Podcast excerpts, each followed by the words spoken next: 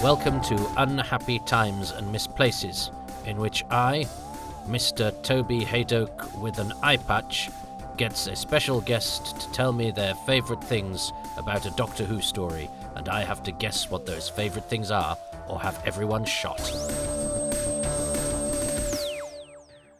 Hi, Toby. It's uh, thanks for having me on. Uh, for the multitudes out there who don't know me, my name's Jeremy Radick, and I played Gareth in the Doctor Who TV movie. And for the past 25 years, uh, I've been uh, shamelessly exploiting that to get me into exciting predicaments like this.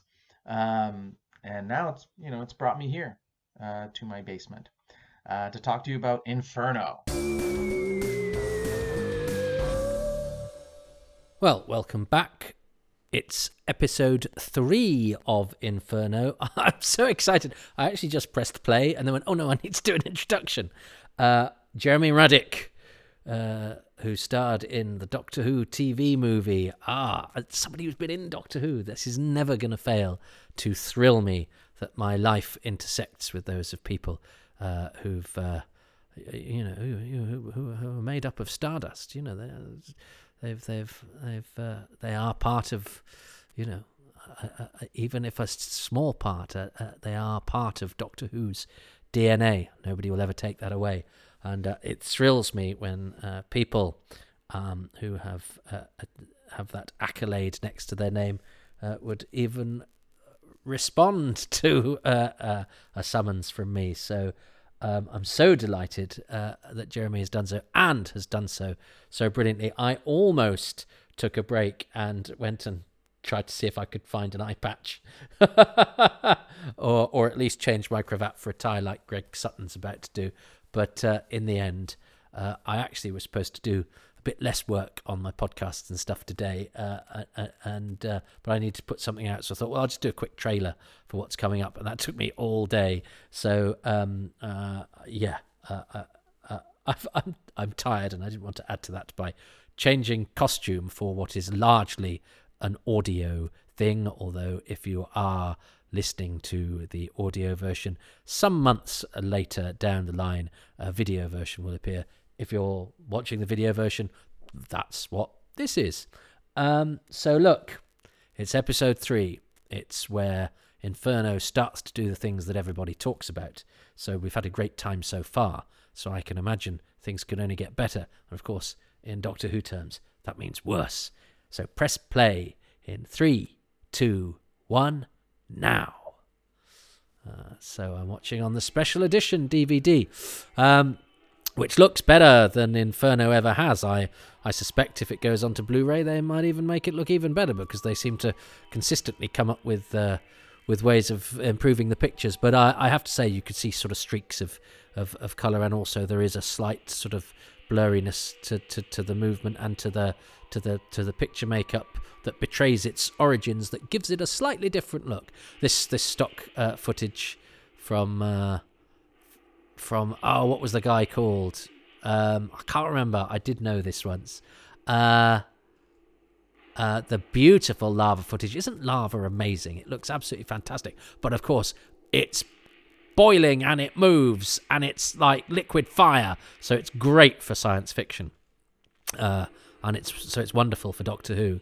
Um, so Doctor Who is on film there uh, as he takes the console and conveniently Bessie, uh, uh, and uh, and and this is where, of course, it's become a great uh, staple of sci-fi now where that if you have a especially if you have something that has an ensemble of characters and seven seasons you got to do a couple of episodes where the actors get to play leather-clad lesbian versions of themselves. That's that's generally that's generally the thing isn't it? Um, and where the actors get to have a little bit of fun. Um, i would say the actors don't particularly have fun here because they they play it deadly straight um, and and this this doesn't have the same vibe as it might do for an American show like when Buffy and and Deep Space Nine do it, which they do very very effectively. Um, you know, al- although with the uh, obligatory um, uh, leather leather and sapphic quotient, uh, but um, as we will see, Um, although this, uh, actually, a lot of this episode, uh, it's interesting. I remember when I first saw this that it, it, it, it takes a while for the Doctor to realise, which again, coming in as a as a fan, when one knew that the, the, the, the main headline with Inferno was it's got the alternative world version. Um, I was slightly impatient with it because I was wanting to see what that, that was like. But of course, in terms of when you're setting it up as part of the story, um, uh, you know, you do want because the audience don't know what's happened. The Doctor has made an allusion to the fact that he, you know, he he uh, he'd done the time warp, um, uh, but you know, we d- we don't know that one of these alternative worlds is a fascist state, etc., etc., and that is sort of seeded in very subtly. Um, yes, and Sir, Sir Keith's quite an uh, important character. He's so nice, isn't he, uh, Christopher Benjamin? He has such a, a gentle nature. Um, uh, and and this is when the series is being slightly nicer towards people from the government. I mean, we're only uh, uh, one story away from Brown Rose, three away from Chinn, uh, you know, and uh, and and government officials get increasingly stupider and more broadly played um, as the series as the Pertwee era continues. Um, his hair gets more bouffant and his uh, dealings with ministers uh, involves more affront uh, as as time goes on. Uh, but Sir Keith is is uh, nice, and I hadn't really sort of considered him much as a character because my first experience of Inferno was a Doctor Who episode guide in uh, an old copy of Doctor Who magazine. Ah, yes, the Doctor has travelled to an alternative universe via the medium of the disco ball. Um, let's all meet up in uh, uh, uh, an alternative universe. Um, uh, so um, I'd only read, you know, I'd read the episode endings because in Doctor Who magazine, um, you know, the, it either had the archives, which was a full sort of description of what happened in the story, which was exciting enough. I didn't get Doctor Who magazine very often, and I occasionally inherited or found copies. Um, or, you know, people who were chucking them out. You know, friends of mum at work say, "Oh, this we're chucking this out. Do you want one?" So I'd got very, very odd copies, and some of them were very yellowed and old, and it's clearly been through the wars and, and, and past owners. And I did have the one f- that had season seven in it. Um, and I remember sort of, you know, the brigade leader featuring quite heavily, but he wasn't in the cast list. And of course, because I was so young when I was reading a lot of this stuff, I, I, I didn't I didn't really see know what it meant. So I didn't actually know necessarily about the alternative universe element of it. I was quite confused because I think there's a bit where Benton threatens to shoot the Doctor, but that was my that was my first experience. Now the picture on the wall, Unity is strength, is Jack Kine, head of the BBC Visual Effects Department. Uh, that is a bit of an in joke. Jack Kine was actually a very nice man. Um, I wrote to him about Quatermass was forwarded to him by the BBC Visual Effects Department, who, in fact, Mat Irvine of the BBC Visual Effects Department rang me up to say that they were going to uh, forward it because I wrote care of and told me about his thoughts and involvement with Quatermass.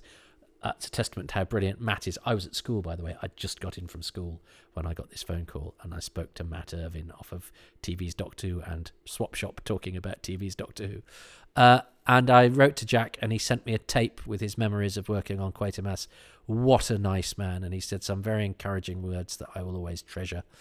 Um, I like the uh, uh, the the logo for um, you know, it's obviously a sort of play on the swastika. Although it does make me one, worry about road signs in uh, the alternative Earth because the fascist logo is is three arrows pointing in different directions. So, I mean, how do you how do you know when you're heading somewhere if that's just you know a patriotic stamp or an actual direction? Uh, so, I would say they're yeah, their their graphic designers are have have perhaps um, need to get back to the drawing board and uh, use a few less directions in their uh, fascistic emojiing. Um, so this is uh, Private Cheery Private Latimer, played by the cheerful-faced David Simeon, uh, who was in episode one, which we're expected to remember, and I love that about uh, Doctor Who of this period that we uh, you know, we, we remember things three weeks later. Um, now you'd have had a whole pre-title sequence showing pretty much all of his stuff as being important in order for it to resonate this week. Anyway, times a change. Um, is this the bit where Alan Chuntz, the stuntman, I think gets hit by Bessie uh, and was taken to hospital because uh, uh, he got hit by Bessie going at 35 miles an hour? And I think the story Chris D'Oyly-John, production assistant, told was that if it wasn't him that told it, it was Jon Pertwee that told it that that that Chunsy was sort of like, "Don't don't tell my wife," and also uh, insisted on coming back to work because he didn't want uh, Pertwee to feel bad for for having hurt him. I love the stunt boys. I never met Chunsy. He looked like Charles Aznavour. Um, uh, he's uh, he's the chauffeur in Seeds of Doom. Gets the odd speaking part. Um, this is Roy Scammell. Can tell from his trademark blonde hair and uh, the fact that he's going to fall off this. Roy Scammell falls off things. Even, I mean, when we did that documentary, he was 82 and he fell off something uh, that I then had to fall off. Um, but yeah, these these stunt guys are really worth their their uh, their weight in gold because you know they just bring added value to every shot that they're in. Um, uh, and added uh, uh, and adds to the credibility having guys that are comfortable with all the physical stuff and all the charging about. Pardon me. Um, I think it was Chris D'Oyly-John's idea that Jon Pertwee hid in the bins as well, and I love that. Don't you love that? Don't you love that? That's Jon Pertwee with a bin on his head. in fact, I don't think he's in a bin there, is he? I think that's a clever camera angle uh, where where yeah, so it's great because it gets the brilliant shot, but but uh, Jon doesn't have to get um, cabbage on his velvet. Um, so this stuff is all great, and of course, yeah, I was impatient with it as a youth because I'd since the Doctor Who magazine I'd learnt about uh, the alternative Earth. These angles are great, isn't it? Look at what this this location affords you. Look at that that's giddying. And if you don't like heights, that is, and that's a lot higher than the 18 foot I was on. And the 18 foot I was on was pretty scary. Um, so yeah, I'm glad Jeremy and I both chose the location and the way that Camfield shoots it. Because of course, yes, Camfield fell ill. Douglas Camfield, the director, fell ill. He had a heart condition. Uh, in fact, he died 1984 at I think the age of about I'm going to be terrified now. I think he might have been about 48, and I record this at the age of 47. God, and I feel like I've I've got a lot to to do before my life is uh, anywhere near complete. Um, uh, and of course, now I've always found the sort of you know the fire extinguisher smoke of the movie Daleks rather comical, but we've established that these monsters are hot so, of course, the coolness of a fire extinguisher is going to slow them down. So that's perfect. It gives you a visual. It's a cheap, uh, it's a cheap effect because it's just a fire extinguisher, uh, but it's a cool looking method of dispatch. Um, that yeah that, that that makes absolute sense love the way that derek ware again it's the physicality that these guys have i love the way that derek uh you know is not holding on to anything here uh, he, he does here as he slides down, but that's because he's leapt over it. And then he, you know, staggers down this this sort of incline at the end of which is if you you know your momentum carries you too much, you're going to hoik over that and fall off. I think this action stuff is so top draw. Um, and Roy Scammell is the fall guy. So Roy Scammell is actually doubling for another stuntman because uh, they cast us, and that's Roy Scammell. So Roy Scammell shoots himself because Roy is the fall guy, so he does the fall here, and that is a cracking stunt that I think got into the Guinness Book of Records. Um, that's a great shot from underneath where you can see all the stuntmen Terry Walsh, Billy Horrigan there, Derek Martin, later famous in EastEnders. Derek's a lovely, lovely fella. Um, but that's a brilliant stunt got into the Guinness Book of Records, but Roy was the fall guy, and also, you know, you do when when an actor's playing a part, you you, you wouldn't nec- you wouldn't want them to do that fall anyway, because because if the stuntman dies, you can still do the acting scenes with the actor if any need to be picked up, whereas you you, you can't if the actor who's a stuntman dies. You have to be pragmatic in television. Um, now Liz's wig is different, isn't it, on location to the studio, and it's It's quite an alarming wig that one. It's like she's borrowed it off a monoid. Uh, I, I have to say, I think she has the and a bit of it's gone a bit skew whiff. It's a, there's a bit bit bit bit sort of hanging out uh, out on the left hand side. I think she has the better of it in the studio. Uh, it's uh, but yeah, um, this is great because this is really intriguing stuff. Okay, why is Liz so severe and has different hair? I mean, Liz has always got different hair. We need to talk. Liz hair changes. Liz's hair changes more often than Quatermass's face, and they're both on television for same amount of time. And this is the uh, birth of one of the great Doctor Who anecdotes. Uh, Nicholas Courtney saying when uh, turning around and everybody else in the scene is wearing uh, eye, eye patches, and of course, being the unflappable professional that he was, he carried on acting uh, because that's what he'd do. I love Nicholas Courtney.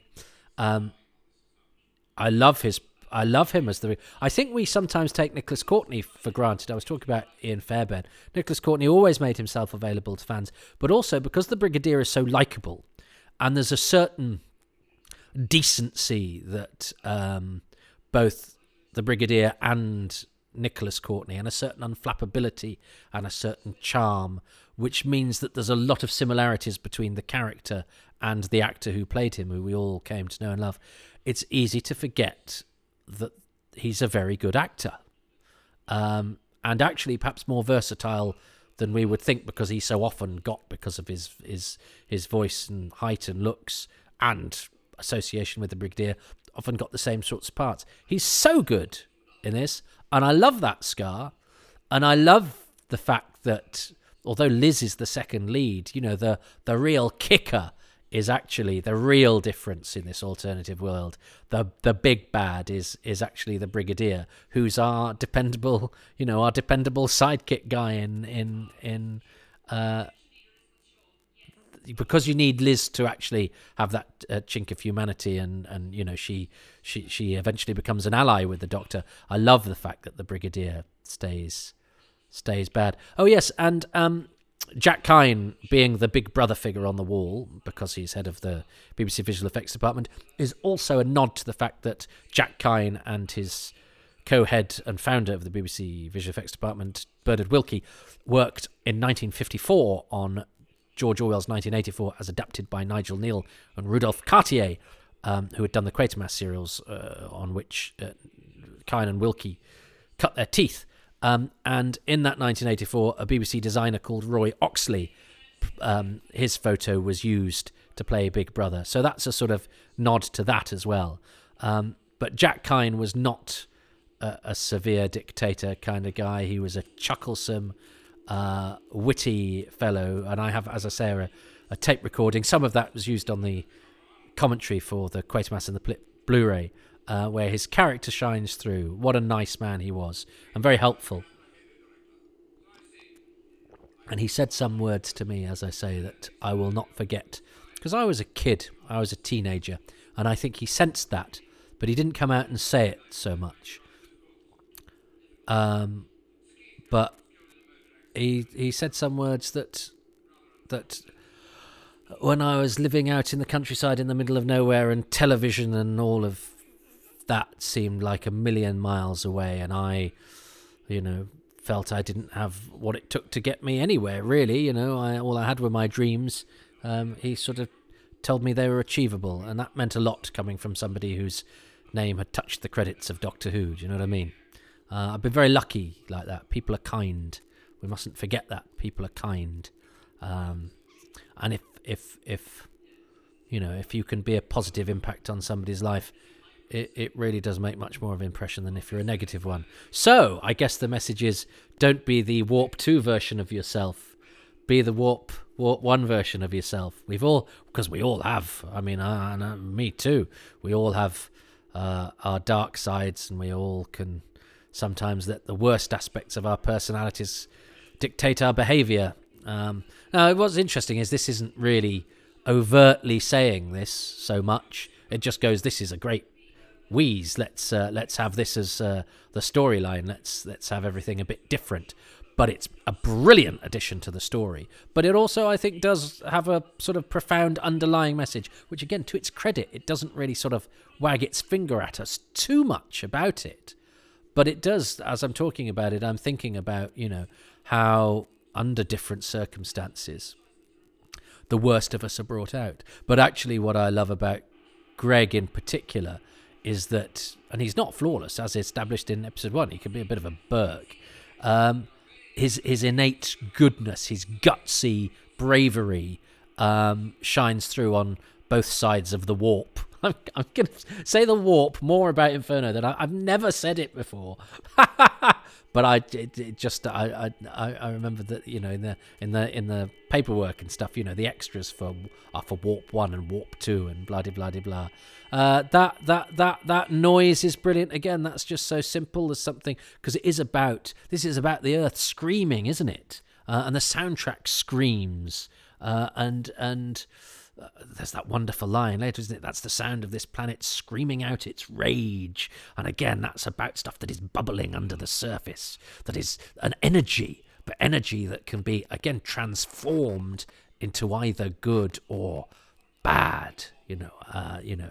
The, the, the, transformation of the earth's the boiling energy with inside the earth into something sort of primal and dangerous and best left undisturbed is is thrilling stuff. And again, that's quite there's something quite Quatermassy and Nigel Kneale about all of the the stories in uh, in season seven. And you know, Nigel Kneale's work is sometimes at its best when it thinks about things from the past that are somehow that are buried and yet somehow still contain their power. And this is all about, you know, going too deep and disturbing things best left buried because we bury dead things, but we're scared of dead things now. Real dead things are, of course, dead, and we bury them for hygiene purposes. But but the, but I guess the folklore is invented to go, oh, no, bury them deep so that we don't get the diseases that come with a decaying corpse. But the the you know the folklore goes no no bury them because death is scary and and and spooky and we need to keep spirits down which is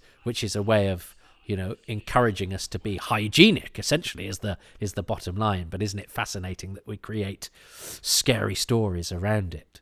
Uh, uh, and you know, there's a few religious things that are you know actually purely about practicality. Um, uh, he's he's got a real. This is a great line. Then you won't feel the bullets when we shoot you. Ha ha ha ha that's funny, and he pitches it just right. It's a brilliant scar, though, when you look at it. Um, it's a really simple but effective piece of makeup. Um,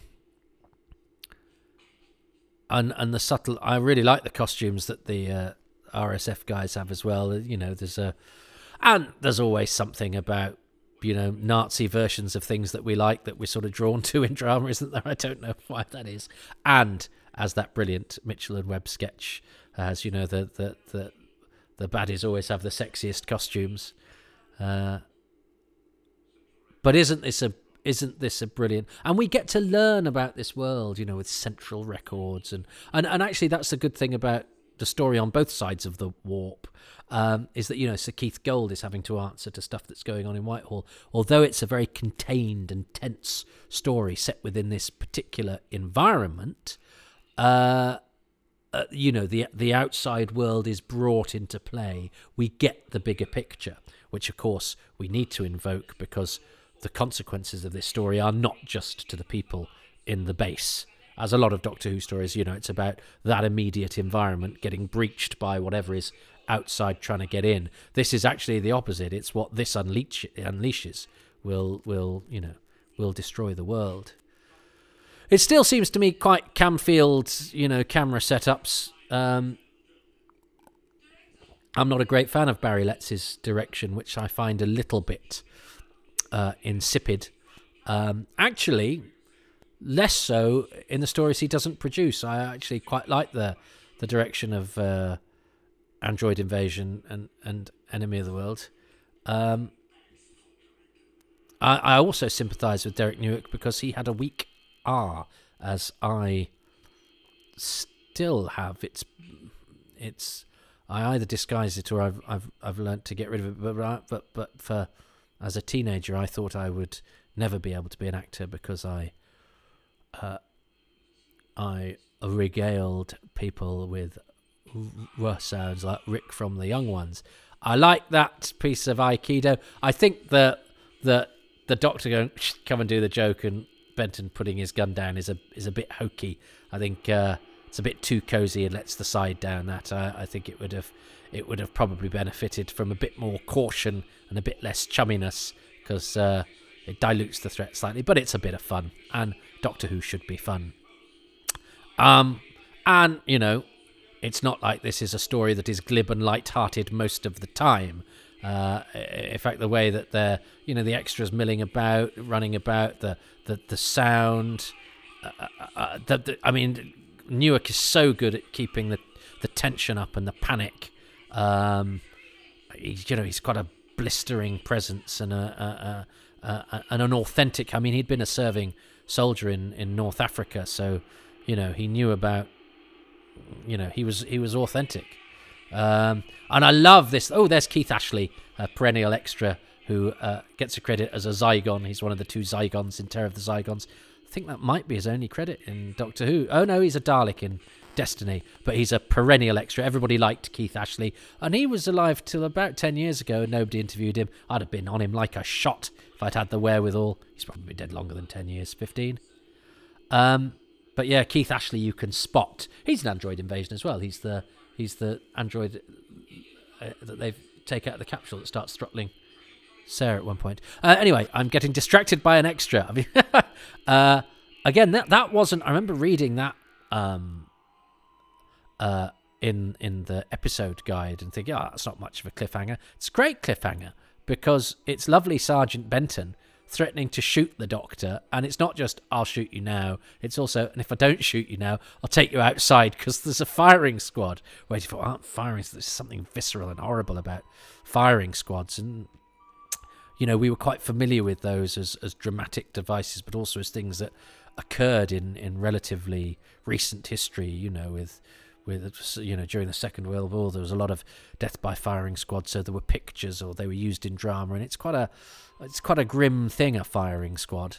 Um, well, of course that sounds like such a glib thing to say, but I just mean everything that goes with it, the visual and the the the, the, the what it is and what it stands for, but the fact that you know it wasn't unfamiliar um, as as a as a visual. Um, but you knew that it was rooted in reality, and that's what makes it. That's what makes it sort of more frightening.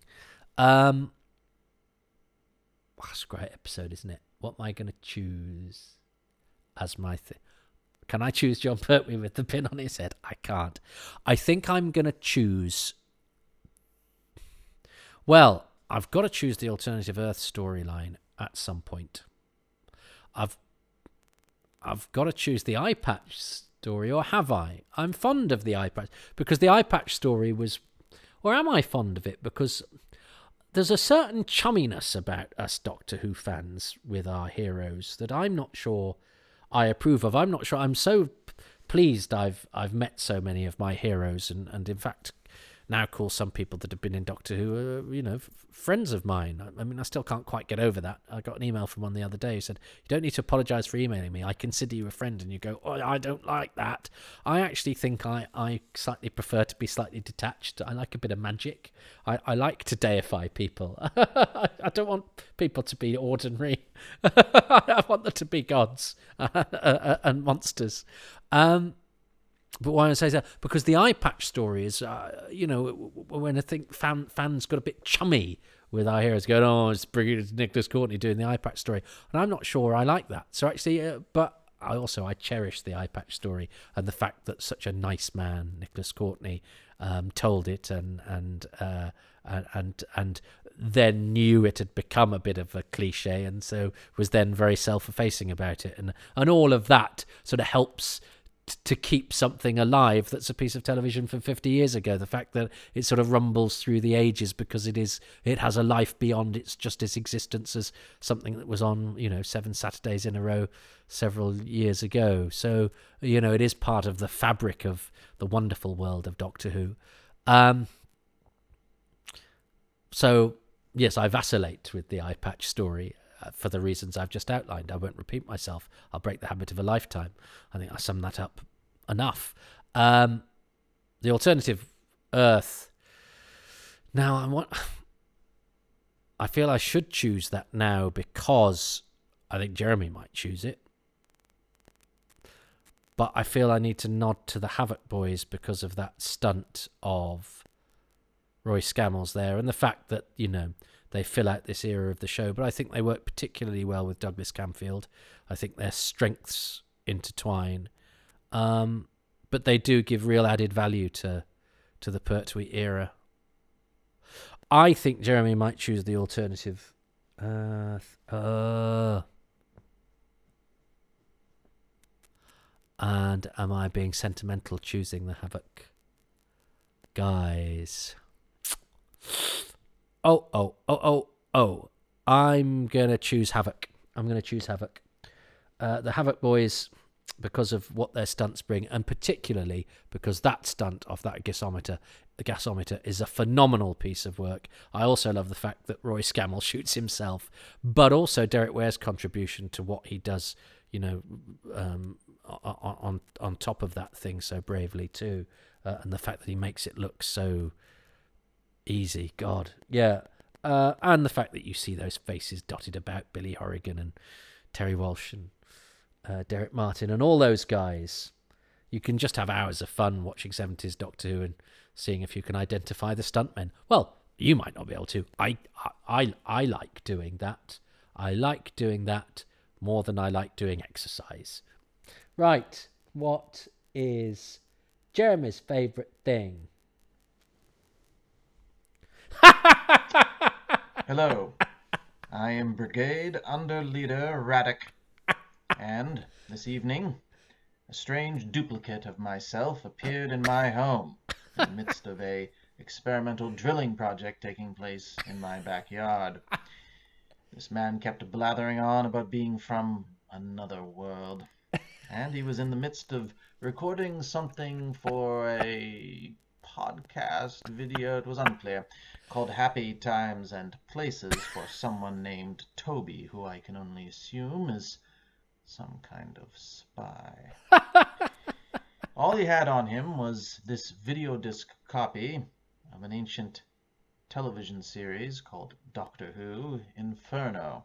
And this man asked me to watch that video as evidence and record my thoughts on the episodes I saw, and I saw no reason not to humor him. To be honest, I was intrigued.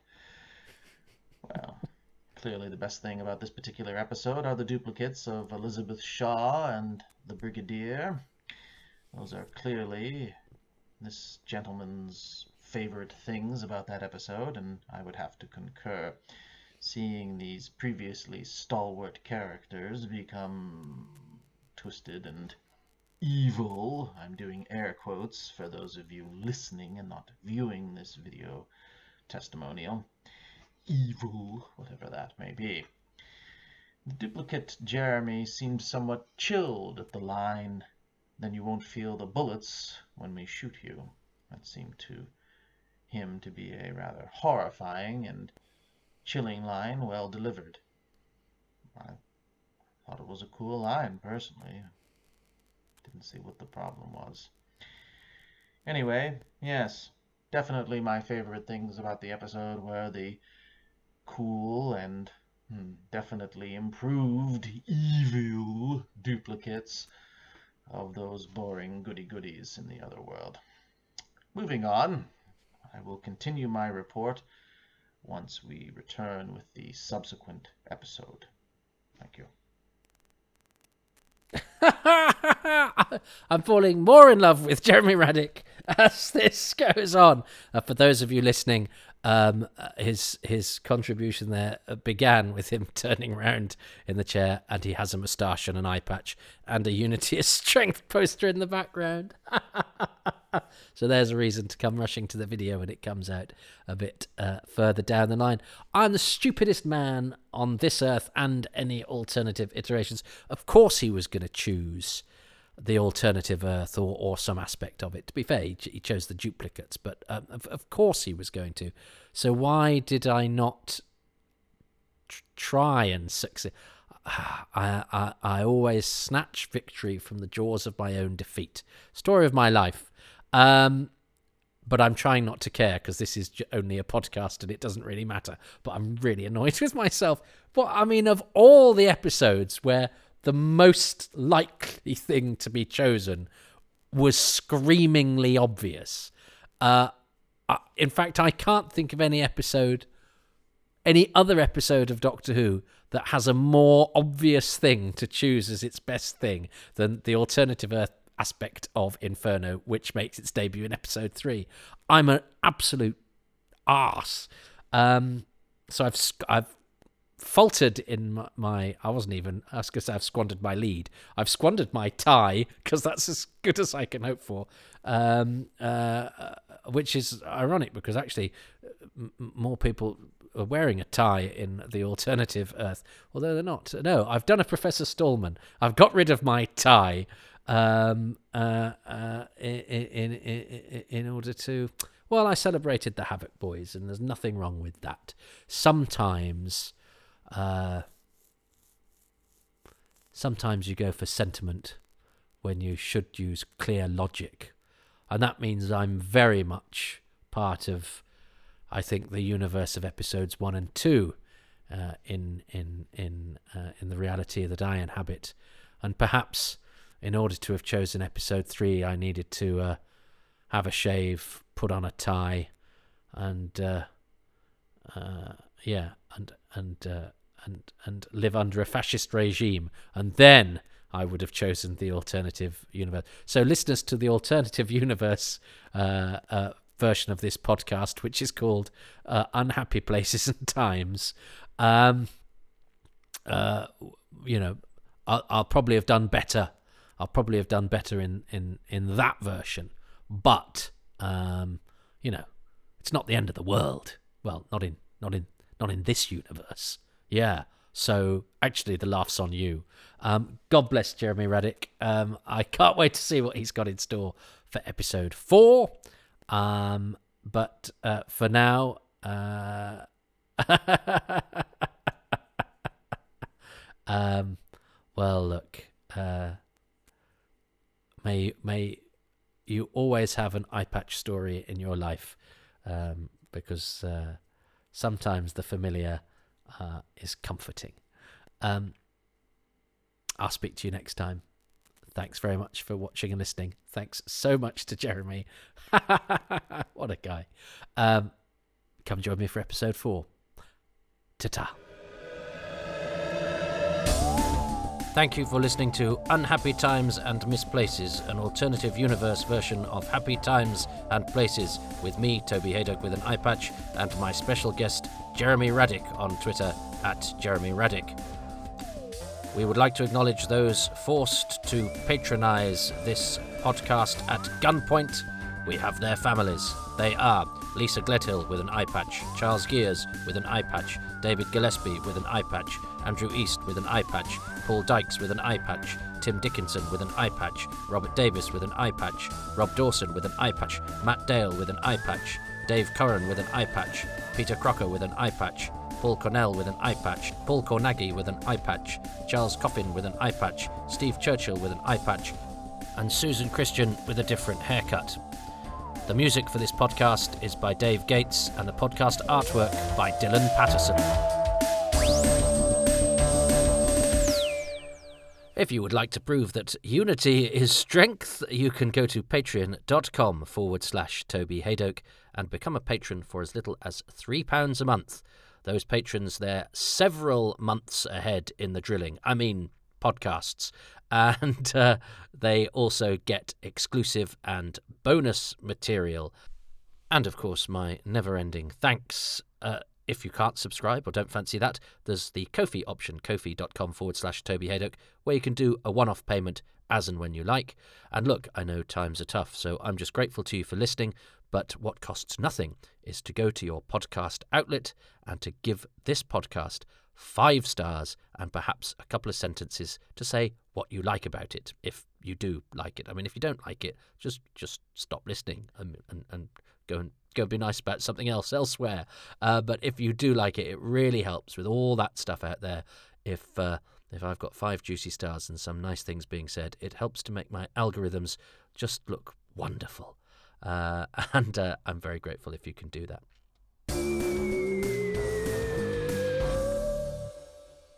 I also have a website, www.tobyhadoke.com. I'm regularly in Manchester performing live comedy on a Tuesday night at the long running comedy club XS Malarkey, which can also be found online every month from August 2021 on the first Sunday of the month on twitch.tv forward slash XS Malarkey.